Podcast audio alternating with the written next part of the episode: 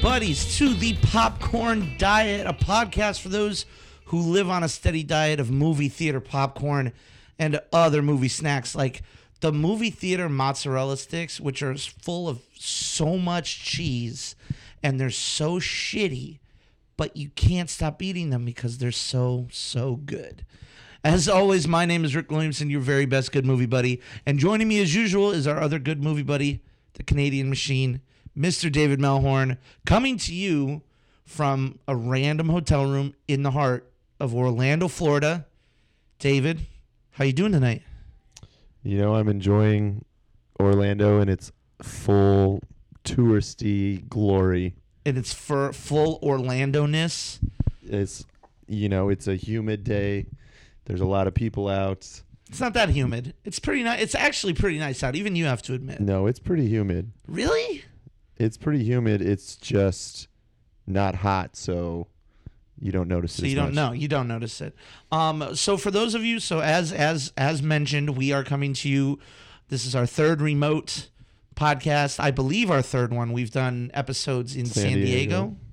and Boston, Boston. and now here. So if the audio is a little bit wonky or a little bit different than usual, It's Rick's fault. It's my fault. It's because we're in a hotel room, and uh, and it actually is 100% my fault. And it is ten o'clock, so if the neighbor starts banging on the the wall because Rick's talking It's a too loud. Saturday night. If anybody's banging on my wall in Orlando at 10 o'clock on a Saturday night, then I got two words for him. Anyways, being that we are in the capital of tourist attractions and lowest common denominator at entertainment and pretty much the best people watching that you could find, we decided that to do this episode, we needed to see something truly special. And David, you and I debated on what we wanted to record when we were here in Florida. We did. We talked about doing another Oscar podcast, which we will be doing. David's already looking at clips of of, of what we're going to be talking about. We talked about doing um uh, and seeing Only the Brave, which is you know obviously very close to home for us, being from Arizona. Uh, but something happened this weekend in that we had some like historically terrible movies come out just brutal. Rotten Tomatoes brutalized them. And so we decided to make this particular episode a celebration of great bad movies. And I think you were just as excited as me on on that in that respect. Absolutely. There's uh you know, we're we're getting close to that time of year where all those prestige films come out, you know, all the ones going after the Oscars. So, you know, it's nice to be able to go to a movie and expect a movie to be bad, Right. but be like, you know, I want some popcorn I'm ready. to watch a train crash, a We- train wreck. We had and there was no and by no means was this no easy decision either because we didn't have one shitty movie come out this weekend. We didn't have two shitty movies come out this weekend. We had three big release garbage movies come out all sub 15% on rotten tomatoes. And so you and i decided we're going back to to the roots. We're going back to the '90s, the '90s throwback, and we saw Geostorm, which, as we'll get into, is absolutely ridiculous. But before we do that, we wanted to make this episode a celebration, you know, of great movies, of of great movies, of great bad movies, which one could argue are great movies. But there is certainly a place in this world for movies that are not critically accepted, they're not critically acclaimed, and yet they're still so so good. And that leads us to sort of the first question, which is what makes a bad movie great versus what makes a bad movie just bad. And you and I are big fans of Bill Simmons, and we're big fans of The Ringer. We're readers of The Ringer. Uh, and if you don't know The Ringer, it's pop culture, it's news, it's politics, it's sports, but it's mostly sports and pop culture. And they decided that there were three aspects to what made a, a bad movie great. And what they decided is it has to be there has to be a level of enjoyability in its bad, badness. Like is it fun bad or is it just bad bad? Number 2, there has to be a genuine effort by the filmmakers to make something good. Like it can't just be like this is where I think Sharknado does not count No. because not at. Sharknado is not trying to be good No. ever, nor are any of those sci-fi shitty movies. Um, and then lastly, it has to be a critical failure. Like it just has to, as as we've discussed, it has to bomb with the critics and they have to hate it. Now, I think there's more to that, personally speaking. Those are certainly great guidelines. Um, but I kind of want to break it down further. And we are certainly going to talk about uh, this movie and what makes it. But I feel like there are several key components to what make a bad movie great. And first and foremost, it's the script and the dialogue. I think that the script has to be so outlandish, even if it's such a simple premise. It has to do absolutely bonkers things. Take, for example, Anaconda. Group of people are hunted by a, a killer snake. That's not that crazy. But then when the snake does the crazy things the snake does, and when the snake like like roars, then we start getting into some crazy shit. And then the same thing with the dialogue. I feel like the dialogue has to be a key component to this. How do you feel about that? How do you uh, what are some of the what are some of the things that you think? So I started with the script, I started with the dialogue. I think you got to have really terrible lines that are great. But what are some of the other things that you think make a bad movie great? Well, I think I think dialogue definitely plays a part in it in that the lines are memorable because they're so corny, whatever you want to top, over Right. the top. Like they're trying to be like give this epic epic speech, or they're trying to like Or they're trying to be really smart. you know be really smart or do like a catchy little punchline or phrase, and it's just doesn't land at all No. and just comes off as terribly corny. Um, but I also think um, the unrealistic scenes play a big part in it. For sure. Like, you know, some of the explosions, way that things transpire, how situations come into play, and there was Right. a lot of them in uh, in Geostorm. But it's not that we're looking for like when we see a sci-fi movie, we understand like some things are going to be used liberally because you're in this world that things are possible that aren't possible today. So right. you have to make some things up. But when you depart so far from just basic rules of science and technology, Physics, just literally just the way the world works. things where it's like they seem to have made something a certain way just to fit the movie. Like yes. You just have to accept this because that's how we create drama in Right. this film or Right. that's how we make this happen. Right. So and and again, there's lots of fun ones we're going to talk about from Geostorm. Oh, for sure. those are those are some of the ones I think from that. And I think also it seems like in pretty much every one of these movies you can sit there and we did it a lot tonight in Geostorm and basically predict what's about to happen. Right. Like it's pretty much follows a similar script Uh huh. and you're like, you know, oh, this guy's going to be the bad guy Right. or Nailed it. this is about to happen. Nailed and it. it's pretty much like clockwork that it happens.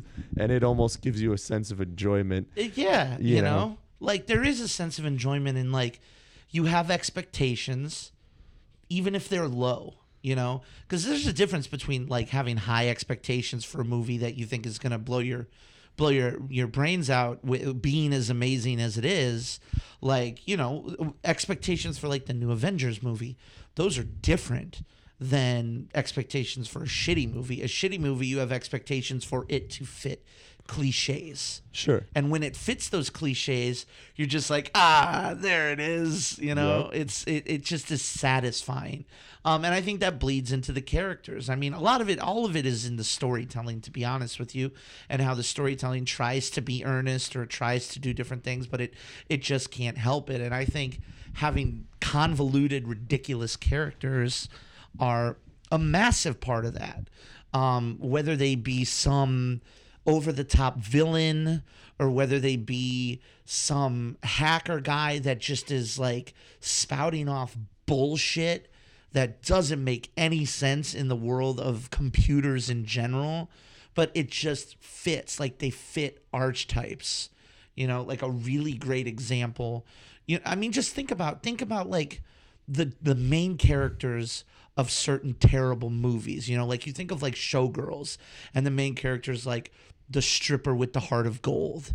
You know, you think of like Roadhouse, and he's a he's a bouncer who has like a PhD in in psychology. Like, get the fuck out of here with that. You know, it's it's these characters that are like, oh, they're so interesting, and and this is what makes them so interesting. But it's it's they're, they're not interesting. They're just goofy, and and they that bite and you know in a weird circular kind of way makes them interesting again. I mean, think about like great example, uh Triple X, Vin Diesel. He's a secret agent, but he's also an extreme sports superstar. Or I mean, there's just so many um over the top. He's a truck driver, but he's also a competitive arm wrestler. Like, are you fucking kidding me with these characters? And he's also like this estranged dad, you know, Right. who's like right, right. you're trying to like pull at the tug's heartstrings, but your climax is an arm wrestling, It's an arm wrestling championship. championship where like the motivational speech is turning your hat backwards. yes. You know, or, or and it doesn't have to be main characters either. It can be supporting characters. Like a great example is Congo, and Tim Curry in Congo is absolutely amazing in that movie. He's terrible, and his Romanian accent is absolutely insane, but he is amazing. Or like Wild Wild West, you have multiple Academy Award nominee Kenneth Branagh playing a southern racist white crazy person who doesn't have the lower half of his body riding on a giant metal tarantula. What is happening? And there those are all shitty things, but they're so shitty that they're so so good. And I love and you know that kind of feeds into acting as well. I think. I think one of your favorite parts is uh, is how terrible some of these performances are that they become endearing, right? Oh, absolutely. I mean, we're we both have a soft spot from this, and I won't get into it too much because I know we're going to talk about some of our favorites. Mm-hmm. But Street Fighter: Legend of Chun Li, Charlie Nash. Uh, freaking Chris Klein. You can't make you can't make up. Obviously, someone did make him up, but you you couldn't have made up more cheesy lines than some of the things that he says It's in that movie. It's amazing. It's amazing. It's so good. Um, and I feel like the last thing that makes a good movie bad is that it manages to both be completely and totally expected, like you said, but also unexpected at the same time. Like, I mean, great example, and I, I know I keep going back to this, but Anaconda is a great example of like, you expect the bad guy to be eaten, but what you don't expect is the bad guy to get vomited back out and then wink at you. that we're taking a turn Yes. really badly, you know? Or like in these in these disaster films, you know? Like you expect for certain characters to die, but you don't expect for them to die in the ways that they die. Or you expect for certain people to do certain things, but you don't expect the level at which it's unless until like two seconds away. Like in this movie, there were a couple things where it's like they set it up, they set up, they set up, and then something happens, and you and I both turn turn to each other, and we're like, "This is gonna happen," and three seconds later, it happens. Yep. Um, and that's just delightful. I mean, that's just what the expected and the unexpected. It's it's I know this is going to happen, but they find a way to make it interesting enough that it's it's like it's it but it's also like not even clever. It's just crazy. Yep. Whether it be the introduction of a random rocket launcher for no reason or like you know, a great example is like uh, Thomas Jane's version of the Punisher. Like the way that he kills, like you know he's gonna kill John Travolta by the end of the movie, but the way that he kills him is like Jesus Christ. we've Right. we've gone to a whole nother level. and so that you know that sort of brings me to I want to talk about our favorite terrible movies because you and I are both aware that we love our shitty movies. A lot of people are aware that we love our shitty movies. And this is, you know, this goes into the sort of the main philosophy of the popcorn diet. Like this is a no judgment zone. Like we unabashedly love these movies. Like these are great movies that will I'll watch in a heartbeat. That doesn't make them good. We can I feel like we can objectively say whether or not something is good and whether or not we like it, right? Absolutely. So I want to start with you. I want to hear some of your favorite bad movies of all time. Well, there's there's uh there's a couple that uh that were left off. So I mean, it's it's difficult to choose, but I tried to get a nice mixture of of types of films Sure. in here. So uh, an honorable mention was Triple X. I'm not going to talk about it much, but Is, uh, do we really need to? it I think it, its work stands for itself. um, and I would call the first one the best of them because it was like a good bad movie, whereas the follow up ones were just bad. We're movies. just bad. Yeah. Yeah. I mean, it's still. It came out at the height height of Vin Diesel. It came out at the height of like metal rap rock. Like Yeah, a, a the lo- sound. It was like the time of film where like you had those movies that were like so driven by like the soundtracks. a lot like, of Eastern European metal music. sure like you know matrix used a lot of it at that Mhm, time mhm. and like it was uh yeah for sure for yeah. sure No one So- remembers the Matrix soundtrack, but they remember the Matrix soundtrack. oh yeah oh yeah so but my some of my favorites um first off we've talked about it a little bit already street fighter legend of chun li you know we had a street fighter movie that i think a lot of people have a soft spot for and you heard that they were going to do some more street fighter movies and the first one was going to be the legend of chun li Right.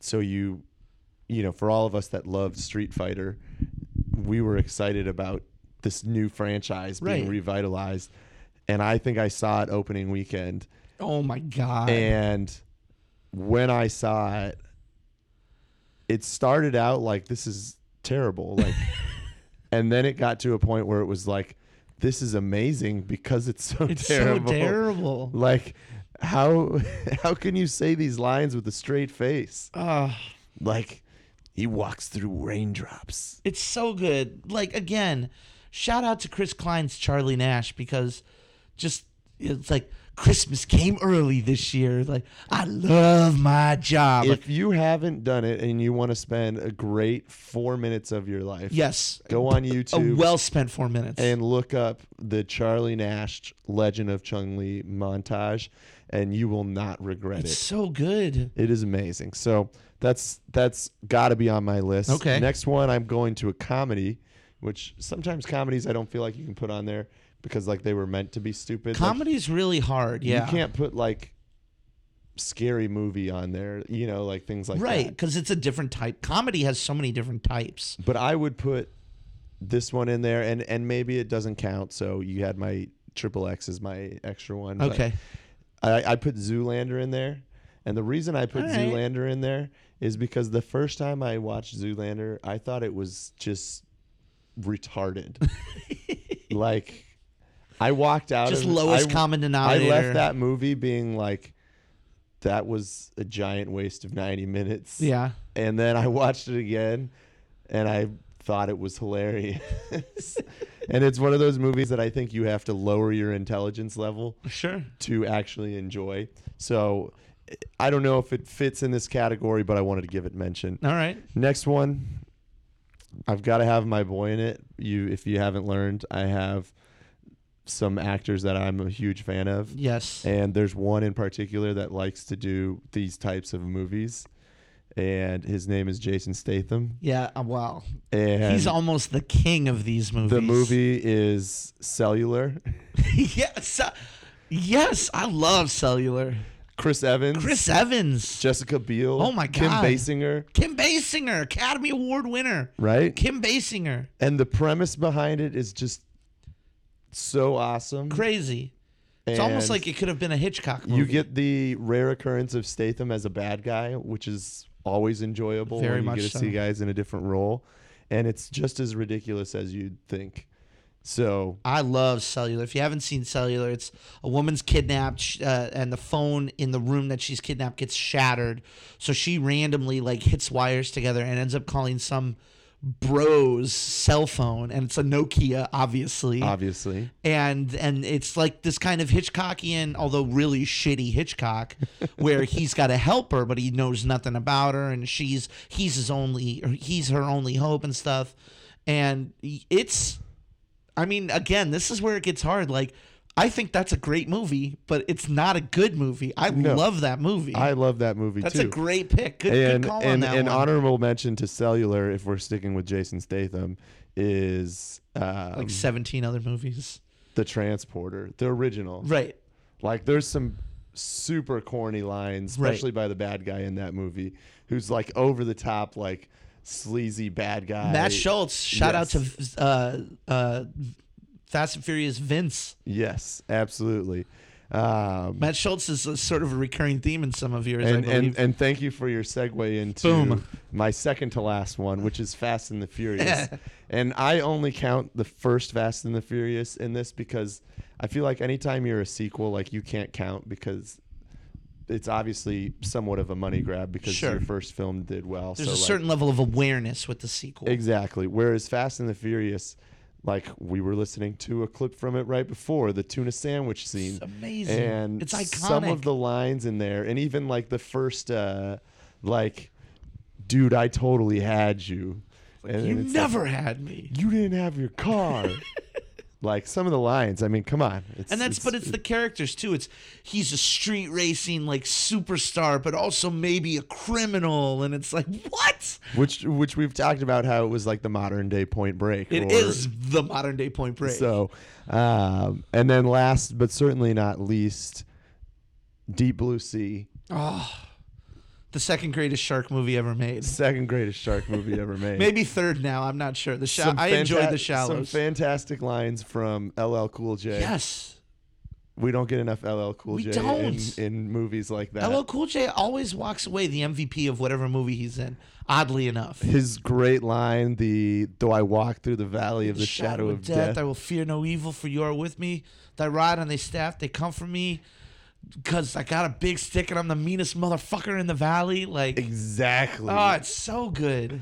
And then you got the way Samuel Jackson or uh yeah, Samuel, Yeah, Jackson, Samuel Jackson. goes out i- in that movie. All timer. Where you think he's about to do this like epic speech and then all of a sudden like just gets ate by the giant Fake bad ass looking CGI shark. shark.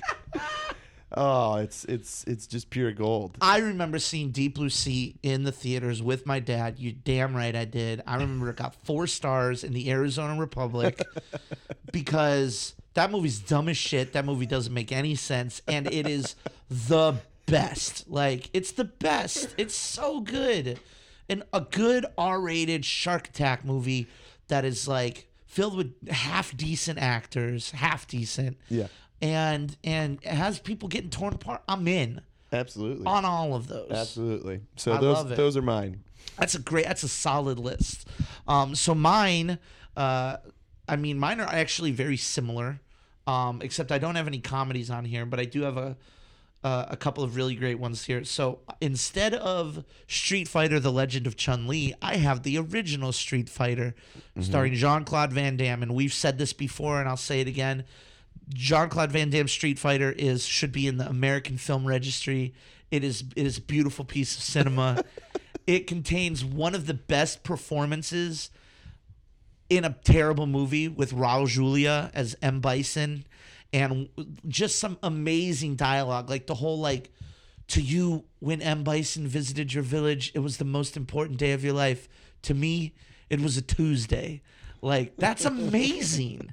That's amazing stuff. And Jean Claude Van Damme gives that great speech. Who wants to go home and who wants to come with me? that whole speech is amazing. Like I and and it it doesn't quite reach the legendary level of Chris what Chris Klein does in The Legend of Chun Li. So you got to give love to him again. But it's so good. It is a great Street Fighter movie with very very little street fighting in it. Um, and I absolutely love it. Uh, the next one I have on my list is Last Action Hero, which I contend is an actual great film. um, Arnold Schwartz. I mean, talk about taking all of the action tropes and pinning and spinning them on their head, turning them on their side, uh, taking the henchman and making him the main villain. Like th- the whole the the the Ripper with the with the axe with that crazy that axe that shouldn't exist. like those types of things. All of the corny lines. There are some that I still don't get. Like like do you want to be a farmer? Here's a couple of acres and he kicks him in the balls. I still don't get that joke and i'm 30 Thir- i'm 30 i'm 31 and i don't get that joke. But that's like i still love that movie. The soundtrack acdc all of it fantastic. Um the next one i have i've brought up already uh, you and i have very fond memories of this franchise but i'm bringing up the original anaconda with jon voight kind of going back to LL Cool J here, Ice Cube showing up and being the cool black guy who survives. And not only survives, but actually ends up killing the snake. Yeah, because you know normally if we're going by the cliche ways, like, and they make fun of it in in movies all the time Right. about it's always the black guy. always that the black guy that dies. Gets killed first. And in this and in this one, he he put he and he's the one who kills the snake with the killing blow. And it's amazing. It is amazing, but like Jon Voight is on another level in that movie. He's in a whole different world, and he's great in it. And also, we got to give a shout out to Anaconda's Anaconda's Curse of the Blood Orch- Orchid or whatever the hell it's called. you and I saw that movie together. We saw that movie in the theaters, and we were like the only people in the theater. It's like four other people in the theater, and there's a dude in that movie who is just bomb. He's like this. The whole movie's filled with young twenty-something people, and then he's like in a boat wearing a Hawaiian shirt, Jimmy Buffett style. Absolutely. They might as well have cast Jimmy It Buffett. should have been Jimmy Buffett. And he's literally like, I don't even remember what his part was. Like he was trying to find the group. And he's Yeah. just, um, I'm driving my boat. And then he's dead. And then he dies. And it's Yep. like, oh no, Jimmy Buffett. Oh, it's too bad. Good times with the Anaconda franchise. Um, I'm gonna also put on there the Punisher Warzone, uh, because that movie embraces what the Punisher should be. because you're one of the like 200 people that saw that movie Punisher after the first one. The Punisher Warzone is legit. All right. It is so bloody. Super bloody. It is super violent. And it contains one of the, two of the greatest villain performances maybe ever. And when I say greatest, I mean great in a terrible, terrible way.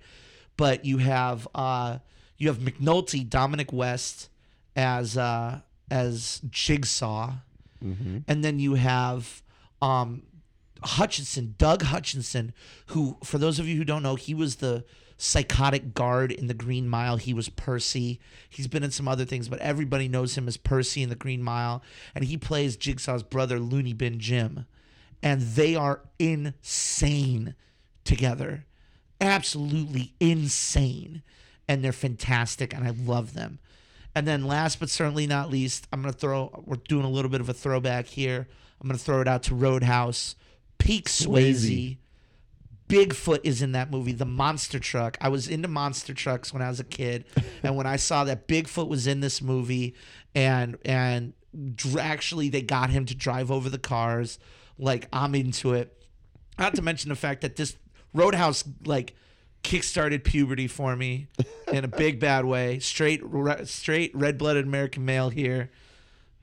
peak man and Swayze, some like blondes with fake boobs everywhere. Like, what what can you do? What can you do when you're when you're 12, 13, 11? I don't even remember how old I was, but what can you do? You can't do anything, and it's amazing. That movie's amazing. That, that movie has a line from the main henchman that says, I used to fuck guys like you in prison. That is fucking crazy, David. that line is insane. That line has a whole different movie you could make off of that line, which, by the way, lest I remind you, is then followed by a throat rip. Come on. true. Come on. Iconic ways to uh, to kill someone. throat rip. Just rip it out. It's so good. Oh my god! Not to mention the whole bouncer with a PhD in psychology, Yep. and like the this bouncer is oh he's legendary. You're Dalton, legendary. Sam Elliott, amazing in it. So I mean, I can't even. Roadhouse is amazing, and it's also insane and terrible and and and bad in all and of the best ways. be. And that brings us to the movie du jour, the movie that we just got out of seeing, the movie that we saw in a theater that was unreasonably full. Crazy. I was genuinely shocked at how full the theater for Geostorm was. It was nearly a full house for a 550 showing for a uh, 550 on a Disney Springs. on a it is a Saturday. It I is did for Saturday. our, our our days kind of blend together when we're out on the road like this over the weekend. But it was full of people. And I'm venture to say that this is not nearly as iconic of a terrible of a great terrible movie as I think it maybe wishes it was. um like this movie absolutely sucks, right? Like this is not a great film. This No. is not even a good film. No, it's meant to be a disaster film. Right. It's a it's, it's- kind of a throwback to the Independence Days and then the days after tomorrow and the 2012s and things like that. The and day the Earth stood still. exactly like all like literally anytime like it's man versus nature Yep. and it's not good. It's not good at all. Even go back to like good old uh, volcano. Volcano, Dante's Peak. yep. Volcano. Oh, you want to talk about a great bad movie? Volcano, Volcano. is amazing. Tommy Lee. Tommy Lee and Heche. Come Oh, on. it was. What are we? What I are, still watch that movie if it's randomly on TV. I'll 100%. sit there and watch it. One hundred percent. But this movie is not good. This is not a good movie. But it's also kind of amazing, right? I mean, am I? I had a fantastic time. I'm not off base with that. nope. It is. It is. So let's let's start with the characters. Give me a couple of your. Obviously, number one, there are so many characters in this movie that literally we're 30 minutes in, and then we're introduced to another character, and I'm not even sure who they are. Like I don't. I literally could you name me three names from the movie? Five, maybe three. I could do three. I could probably give you three because there's just like three main characters. Could you tell me any of the characters on the space station besides Gerard Butler? Uh, yes. One. I bet you it's the same one. Which one? Fassbender. Fassbender. The German, the German lady. The, but that's was her name Fassbender. Her last name was Fassbender. Shut up. I kept Was telling you that like the whole movie, but you're also kind of deaf sometimes. so- I, well, I didn't understand it. I was like Fassbender. Who are you talking about? Oot. Fat. Yeah, I guess you're right. Fassbender. All right. Okay. Good job I just like that they went with the German name of Fass- Fassbender. Fassbender. um, I literally couldn't tell you. I could tell you the main character's name, Jake. I could describe them. I could say French guy, Mexican Mexican guy, African lady, African lady, uh, and British, son of a bitch. Yeah. Um, but then like for example, like the like the hacker lady girl, like the tech girl, Yeah, who they try to make you feel like is a big part of the movie. is like cool, but she's not. She's on the screen for like 10 minutes Right. total. Like Right. Or the Asian guy. Do you think I think it was probably pretty close to like 40% just scenes of like disasters happening. Just ran. Yeah. But, and the funniest part is these disasters had little to no actual impact on our main characters. Yeah. They're not nowhere near it. Like no one lost like a loved one in the disaster. Nope. No one was like fighting for, you know, a loved one not to be killed. Nope. Like not till the very, not till the literal very end. yeah, and we won't we won't go too far into that yet. to Not yet, no. spoilers. But there's so many characters, and There's so many cliche characters. well, they're all based on like gender, or uh, they're either based on gender or they're based on race. yeah, Like you said, like literally the the the Mexican guy in the space station, his number one character trait is he's Mexican. That's it. Like even even a funny joke late in the movie that like our theater thought was hilarious. the best brought the house down when Dude he's was like rocking in his chair. he's like don't forget the Mexican saved you. Like people fucking blew up like it was the Apollo. like it was it was like it was a man. I was and I looked over at you and I was just like big dumb grin on my face. And this is a side topic, but that is why like these movies are so enjoyable to go to on opening weekend. Yes. in a packed theater. yes. like the really bad like when, like your one of your favorite movies, and I wouldn't put it in this category of movie, but Piranha. Piranha 3 3D, not three Double D, not Double D. Double D is a terrible film. Piranha 3D is a great film. But seeing those types of movies, like I probably wouldn't want to watch it at home by myself, like on on TV or I anything would, like that. I would definitely. But I absolutely enjoy like that's why I went to Paranormal Activity Right. opening weekend Right. in the Or like. Snakes on a Plane. Absolutely. One of the best theater going experiences I ever had was But I would never go to it, and this is another separate tangent, to Alamo Draft House where they tell you not to yell at the It's true. screen and make outbursts, which is a different topic. It's but- true. It's a totally different topic, but um, this movie's insane. This movie doesn't give a fuck about science, and I guess you should have known that, like coming in, like it's about a satellite that helps control inclement weather. The only thing I wish is I wish I could have gone and seen this sitting next to someone that was like a super Right. science nerd because I feel like I would have been able to feel the steam coming out of their head, Just- being just like, the "This shaking is their just head." ridiculous." Like, Like literally, the the basis of the movie is that they have effectively built a net around the world.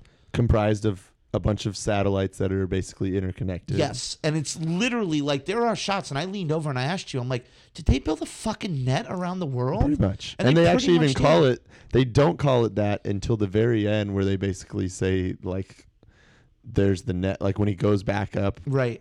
After not being up there for a while, like they're like, "Oh, we're going through the net" or whatever, like that kind of thing. Like, and they just don't even like they don't even bother to explain how or how much money this costs. Like, it just is. No, they gave you like one clip of like the initial ones being launched up into space. That's true. To stop the storms in the middle of it. That's true. Like, but you saw like four, and there's like what seems to be like four thousand around Right. the earth. Literally, like literally thousands of these things around the earth in, in, a, in a shield. And so not only does that science make no sense, but s- space travel in general apparently is super fucking easy in this movie. Well, and it's pretty much it just seems like pretty much like driving on the freeway. Right. Like, and getting from Earth to space seems like basically taking the elevator up to the tenth That's floor. I leaned over to you. I'm like, this is like E- SpaceX's wet dream. you know, I feel like they were like, look, we can't make this movie two and a half hours.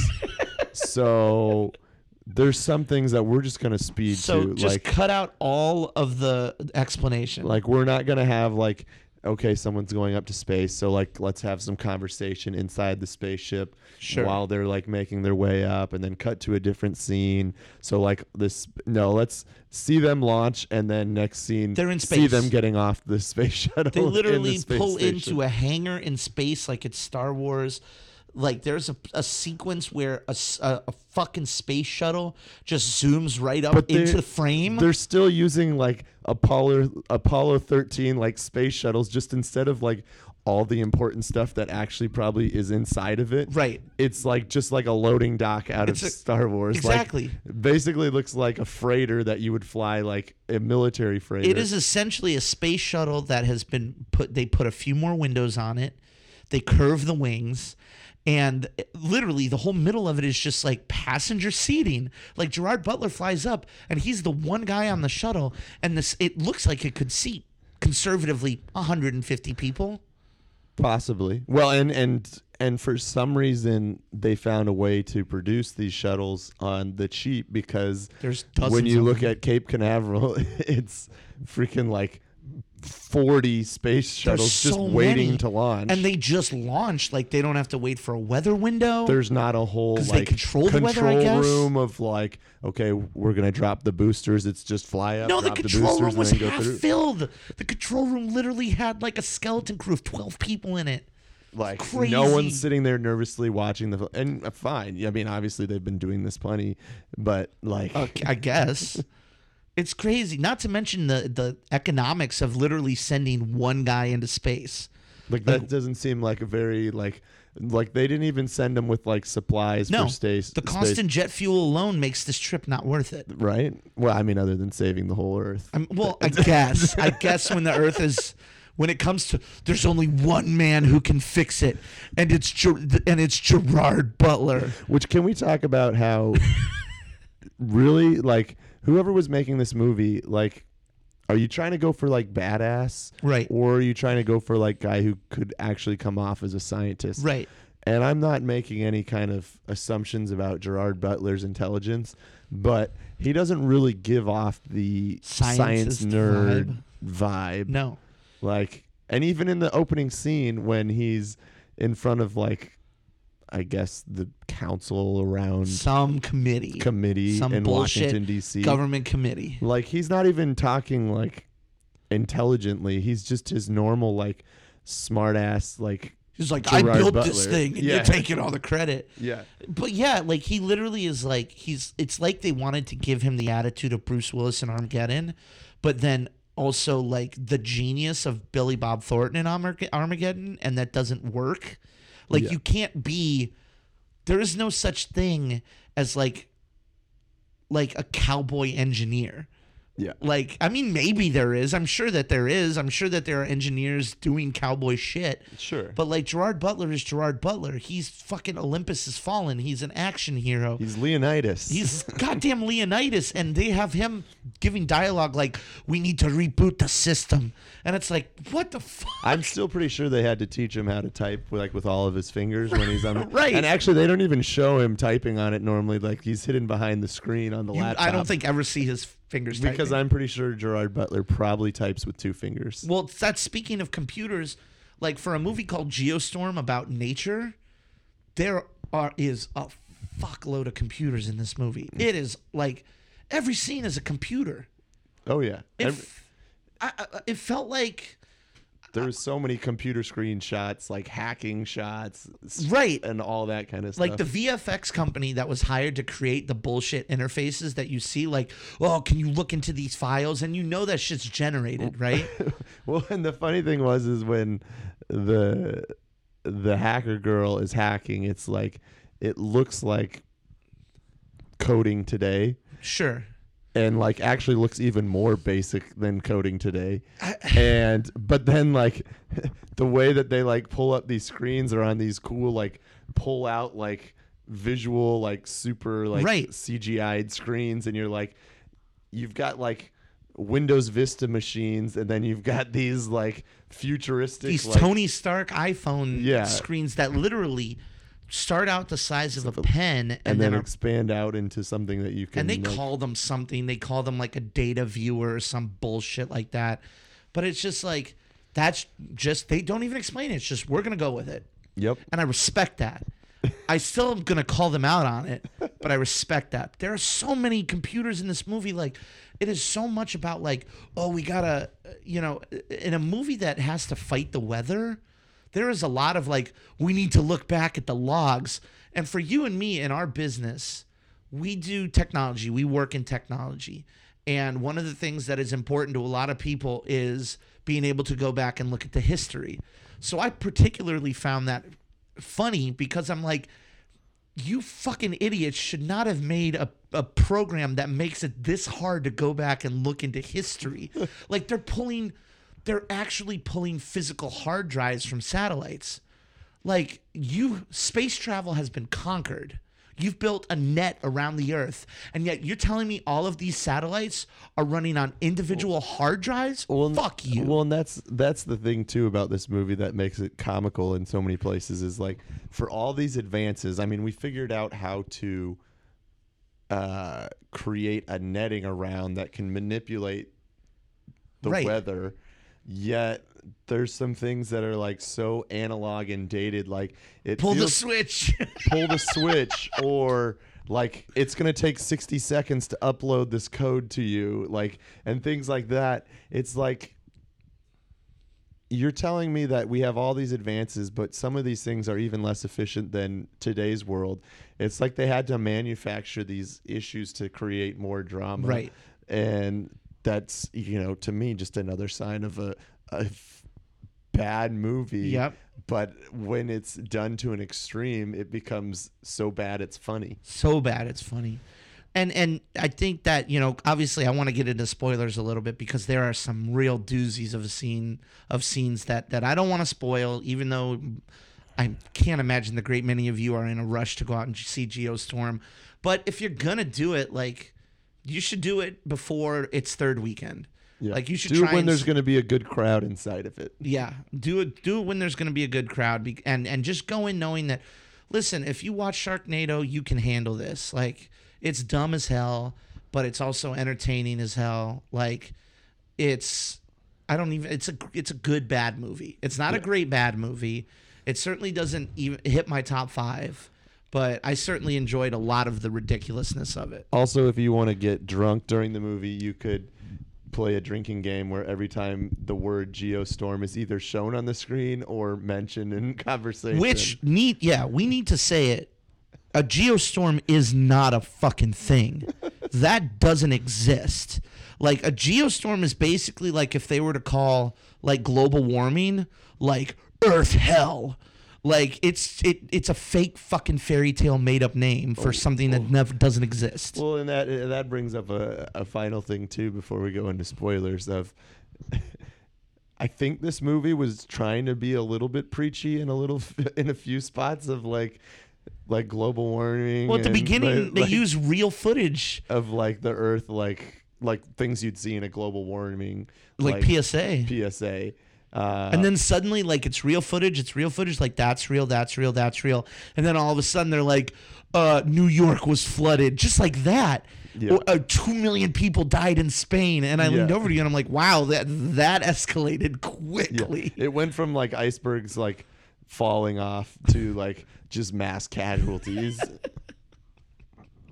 And so, yeah. So if you uh, if you want to see a bad movie and you, you want to go in and celebrate it, if you enjoy these types of films, you will not be disappointed. you won't be disappointed. but don't go into it thinking it's the next great like action Fuck, sci-fi. No. No, it's not at all. And that leads us into spoilers, of which there are many. Most of which I just kind of want to ask you what some of your favorite things are because that's all I did. Like, I literally just wrote a list of things that were amazing to me that I'm like, this is fucking crazy. Like the fact that the International Climate Space Station had a self destruct built in.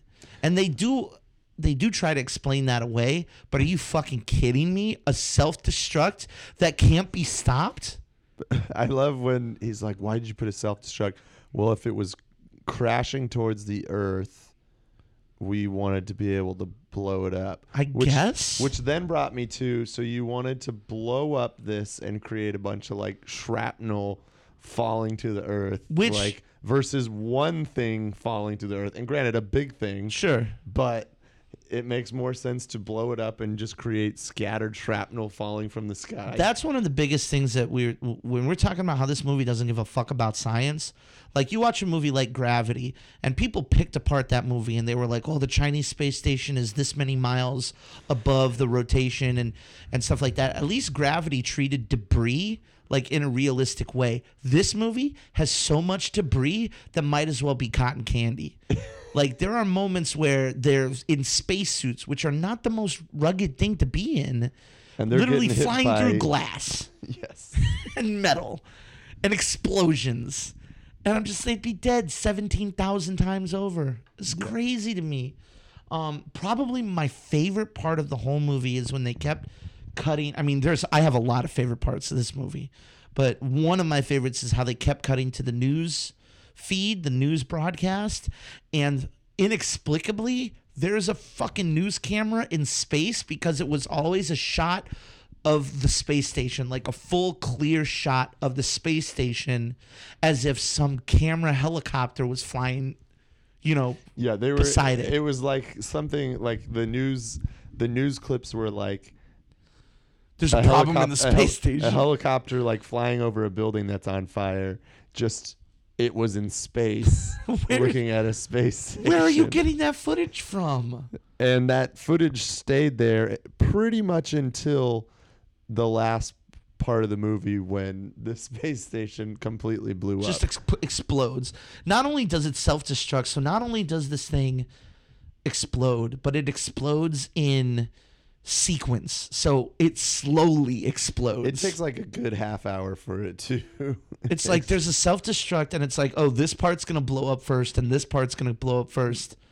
Why would you build a self destruct like that? Well, and with with their explanation too of why they built the self destruct button, like why if it's hurling towards the Earth and your goal of self destruct is to blow it up before it hits the Earth, why would you have it take like thirty minutes for it when we've already established that going up to space takes like fifteen minutes? Right, right, and it it doesn't it take like two hours because I shit you not, there's a geostorm countdown, and that countdown's like three hours. It's also funny how like you get two two countdowns in, in the Self-destruct. main climax. You get the self destruct, which we never see like a time on it. No, it's we're just- told it's self destructing and it's going to do one section at a time. Right. Which is the worst designed self destruct. I don't ever. understand.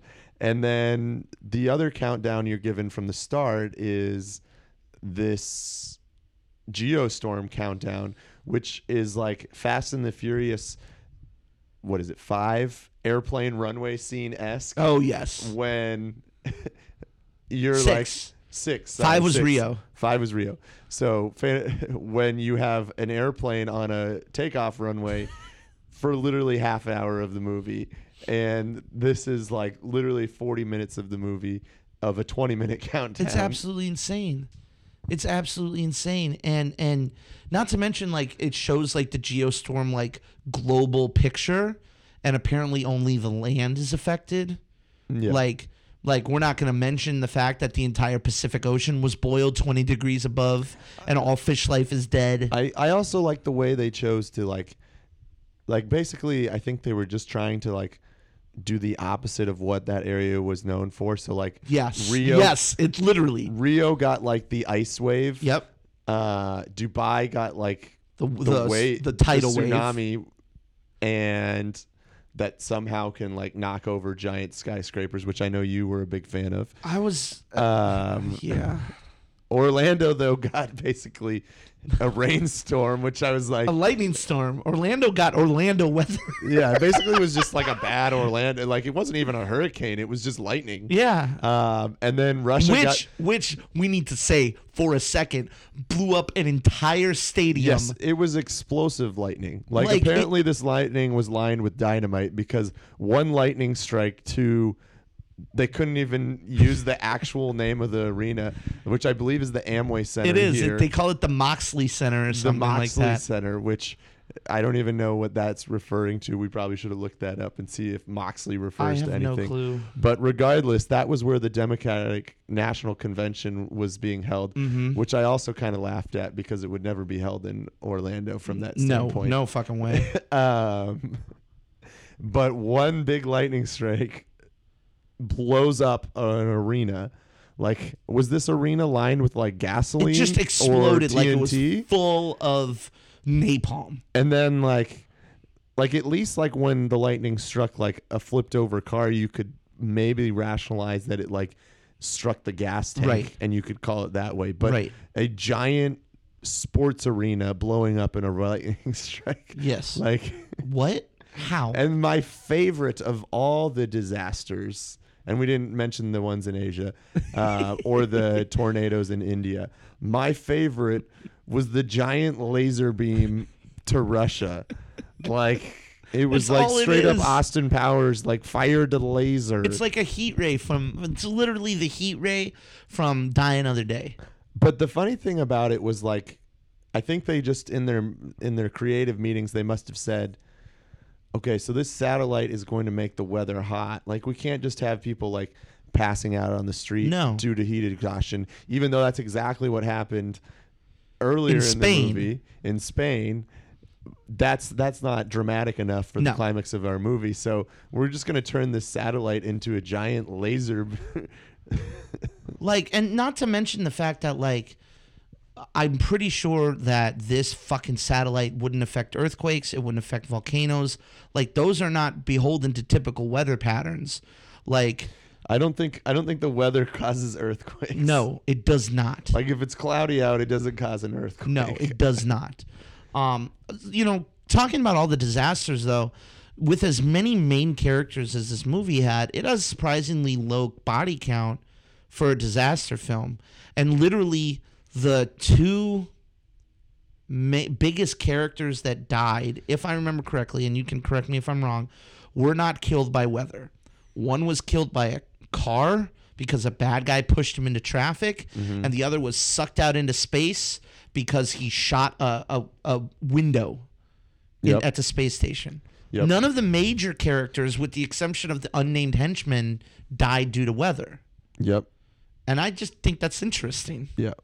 Well, and then you really only witnessed like I think maybe four specific deaths of characters. of people instead of, people? just crowds because crowds. crowds are wiped the fuck out millions of people die in this movie Sure. those tornadoes those floods the freezing also by the way all those locations you mentioned all of the extras a lot of white people a lot of white. a lot of white people in rio a lot of white I people in dubai one. I think the only one that maybe stuck to like the the race that would actually be in that city was probably uh, India because I think yeah. you pretty much only saw Indian Yeah. people in there, but the uh, the the characters you had the random dude that like apparently uploads the virus, which also confused me because it was one satellite that he uploaded the virus, which apparently corrupted all of the other ones. i guess And then he randomly gets sucked out. So I guess the bad guys were like cleaning up their work. The funny thing about it too is I guess the guy doing it was the British guy pulling all the strings because it's the only like technical bad guy you got because you had and we called it the within 30 seconds of him being on the screen that Right. Ed Harris was going to be the bad guy. ed harris shows up and we're like ed harris in this, is in this movie when you don't ed harris is definitely the bad guy. when bad you guy don't market a big name person and then they show especially after westworld and then they show up in the movie, you can pretty much guarantee they did that because they're the bad they're guy. the bad guy And you, they didn't want you to know they were the bad. And bad Ed guy. Harris shows up, and he's apparently some government guy who we don't find out is the Secretary of State until literally the end of the goddamn movie when the president says, It can't be him. He's the Secretary of State. We're like, What? How, when? When did that happen? Yeah. But yeah, I think that the British guy up in the space station was like his inside guy.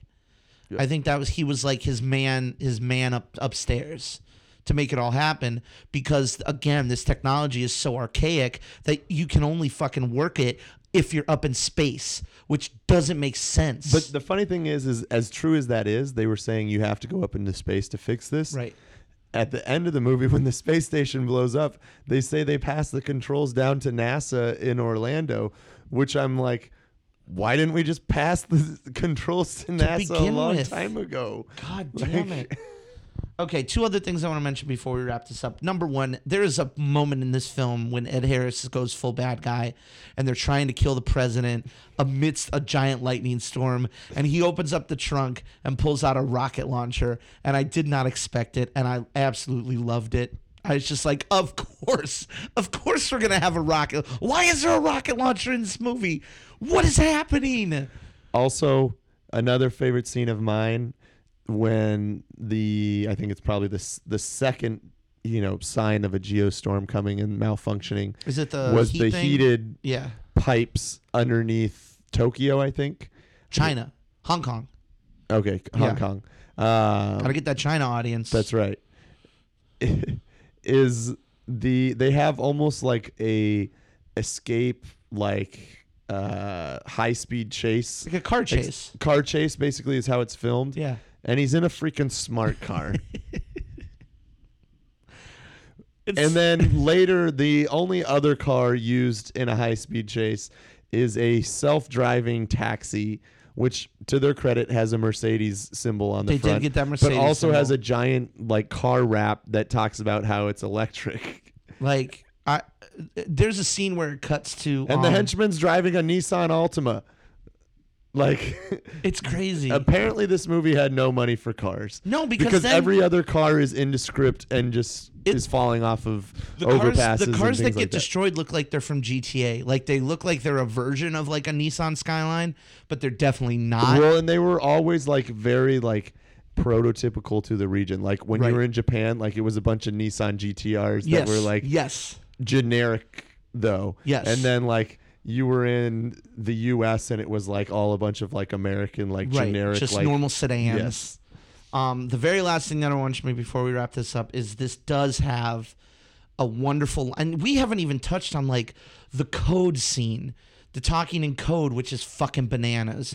We haven't mentioned. I still don't understand how that code worked. it's like literally i'm uh, fuck it let's talk about it like literally he starts the the story there's a scene in the movie where gerard butler is talking to his brother max max is the man down on the ground coordinating everything Ger- gerard butler's up in, in the space station and he's like i need to tell you a story and he's like you remember when dad put the cell phone down and he wanted to tell us about this thing We were going and then, fishing and then he told this whole story about fishing and spies and shit like that, and it didn't make any goddamn sense until what he did is is he was Max goes back and he's like, the cell phone number is the cipher. So he remembers his dad's cell phone number, and apparently it's like the cell phone number is however many words. Like you pick out if this first number is nine, then the first word in this code is nine letters or nine words in.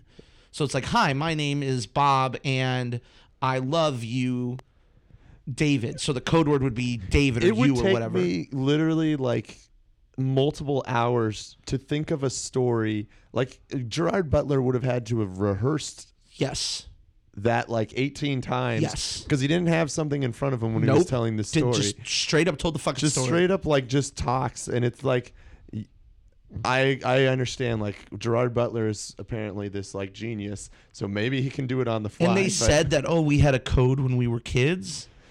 but it's not like it was like we're speaking like a, a made up language to each other. No. it's like we have a system for it, but that still doesn't make it any easier to speak this. I'm code. telling you a story within a story, and then he gives the code to this to computer girl, and the computer girl's like, "What? Did a 12 year old write this? Like it's fucking simple. It's not simple. No. it's super complex."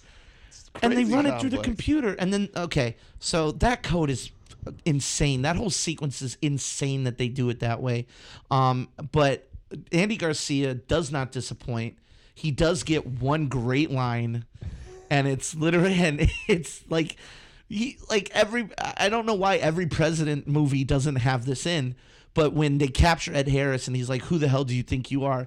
Andy Garcia just looks at him and he just goes, "I'm the goddamn president of the United States of America," and it's amazing. And I laugh so hard because it's supposed to be so badass, and Andy Garcia delivers it like a badass, but it's so fucking goofy, and you just can't help but love it, even though it's not great. I loved it. I, I it's it was every it's is everything I wanted it to be. I, I'm I, I'm certainly not disappointed.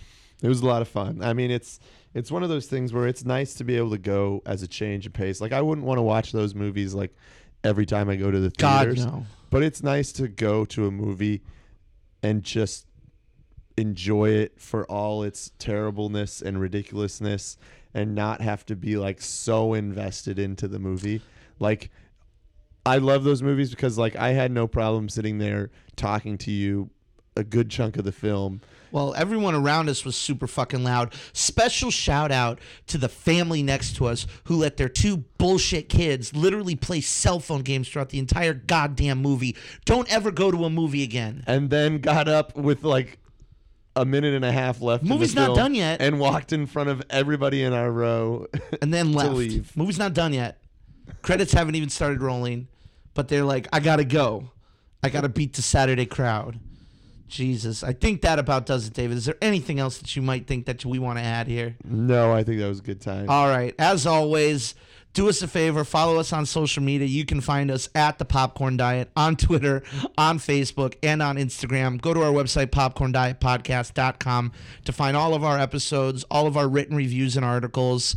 And then do us a big, big favor like, rate, subscribe, and share this podcast with your friends, your family. You can find us on iTunes, on SoundCloud, on Google Play, on Stitcher, wherever you may be listening to us. You give us a like, you give us a recommendation. That helps us out a ton.